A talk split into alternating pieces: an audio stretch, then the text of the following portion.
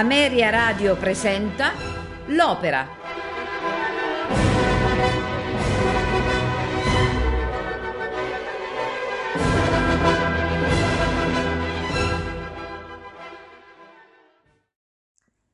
Maria Stuarda è un'opera lirica di Gaetano Donizetti sul libretto di Giuseppe Bardari, rappresentata in prima assoluta alla Scala il 30 dicembre del 1835.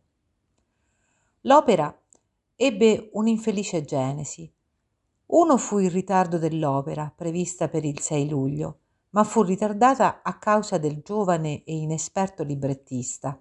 Bardari all'epoca era diciassettenne e studente di legge, il cui libretto dovette essere parecchie volte censurato. Un altro motivo fu la zuffa tra le prime due donne, Giuseppina Ronzi de Begnis e Anna del Serre, nei ruoli di Maria ed Elisabetta, venute addirittura alle mani nella scena dello scontro delle due regine, insultandosi tra di loro pesantemente, al punto che la De Begnis accusò la rivale di essere la favorita del compositore. L'opera tuttavia incontrò l'opposizione della censura, che, vuoi per il soggetto del regicidio, sempre sgradito ai Borboni, vuoi per la lontanissima parentela fra gli Stuart e la regina Maria Carolina, venne riadattata su un libretto di Pietro Salatino e ribattezzata Buon del Monte, ispirato all'episodio di Mosca de Lamberti citato nel canto ventottesimo dell'Inferno. Maria Stuarda vide finalmente il debutto solo dopo, con Maria Malibran nel ruolo del titolo, principale promotrice della ripresa scaligera. Sebbene la censura le imponesse di non cantare gli insulti più pesanti con cui Maria oltraggia Elisabetta, di Bolena oscura figlia, in luogo di figlia impura di Bolena, la Malibran la cantò comunque e l'opera venne ritirata dopo solo sei recite, sia per il soggetto scabroso, sia per la non eccelsa forma vocale della Malibran. Nonostante qualche ripresa nei successivi cinque anni, l'opera ebbe scarsa circolazione in seguito e fu ripresa con una certa regolarità a partire dalla Donizetti Renaissance nella seconda metà del XX secolo. Nel ruolo di Maria si distinsero soprattutto Beverly Seals, Montserrat Caballé, che ascolteremo questa sera, Leila Jens, Joan Sutherland, Edith, Edita Gruberova e Mariella De Via. Come Elisabetta si sono distinte Shirley Barrett, Anna Caterina Antonacci e Sonia Ganassi. Così come è successo nella norma belliniana, così pure il contrasto fra i due personaggi femminili, che all'inizio erano soprani, fu sottolineato nel corso del tempo dalla consuetudine di far cantare il ruolo di Elisabetta a un mezzo soprano. In realtà è sufficiente creare un contrasto fra i due tipi di soprano, secondo quanto prescritto dall'autore. Nel primo atto dell'opera, Elisabetta annuncia le sue nozze future con re di Francia, per poter rafforzare il regno. Essa è allegra e Talbot approfitta della sua contentezza per affrontare un argomento delicato, Maria Stuarda. Talbot chiede alla regina la liberazione della povera scozzese, tenuta in un castello in mezzo al bosco e accusata di alto tradimento. Cecil, il gran tesoriere, invece esorta la regina a non avere pietà. La regina è dubbiosa. Ella sa che Maria ama l'uomo amato anche da lei stessa, Roberto Leicester. Lo stesso Leicester viene incontrato da Talbot, che gli consegna un foglio è da parte di Maria, a cui Talbot è andato appena a fare visita. La regina, insospettita, riesce ad ottenere il foglio e lo legge. Maria chiede, tramite Leicester, un colloquio alla regina nella sua prigione di Forteringa. Elisabetta, stupita, insinua che Leicester provi del tenero per la rivale. Alla fine, la regina, al colmo della gelosia, acconsente ad andare a Forteringa. Maria, reclusa nel castello di Forteringa, rievoca i bei momenti vissuti in Francia da bambina con la nutrice Anna. Nell'aria o nube che lieve. La sua tranquillità viene turbata dai suoni delle trombe da caccia. Giunge Leicester, che spiega a Maria che la caccia è una scusa per Elisabetta per venire a vederla. Roberto la esorta a rimanere calma dinanzi alla regina, nell'aria da tutti abbandonata. Elisabetta arriva a Forteringa col suo seguito. Per l'imminente incontro delle due regine v'è una tensione palpabile. Maria finalmente arriva, scortata da Talbot, e implora la pietà della cugina. Elisabetta tuttavia rimpro- eh, rimprovera a una prostrata Maria i suoi crimini, l'infedeltà coniugale e la sua implicazione nella morte del secondo marito, Enrico Stuart, nonché le numerose congiure che le vengono attribuite. Maria, all'inizio supplichevole, al colmo del furore, la copre di insulti spregevoli, con l'aria figlia impura di Bolena. Elisabetta, infuriata più che mai, la fa arrestare promettendole la scure. Nel secondo atto, Elisabetta nei suoi appartamenti è indecisa se ordinare la condanna a morte della stuarda come le consiglia continuamente Cecile, e l'arrivo di Leicester fa accendere in lei la gelosia e le preghiere dell'amato non riescono a farla smuovere dal suo proposito. Nel castello Maria teme che la regina si vendichi su Leicester e in quel momento giungono Talbot e Cecil a confermarle la condanna. Maria rifiuta di essere confessata da un pastore protestante, essendo cattolica, come le offre Cecil, Rimasta sola con Talbot, Maria confessa tutti quanti i suoi peccati. Talbot la perdona e le assolve i peccati, con l'aria quando di luce rosea. Maria sta per essere decapitata. I familiari ed Anna l'attendono per vederla l'ultima volta. Maria appare e chiede a tutti di pregare per la sua anima, nell'aria de tu di umile preghiera primo colpo di cannone introduce Cecil, che chiede a Maria l'ultimo desiderio. La regina chiede solo di avere Anna accanto a sé sul patibolo. Leicester, furente, entra maledicendo l'ingiusta morte dell'amata.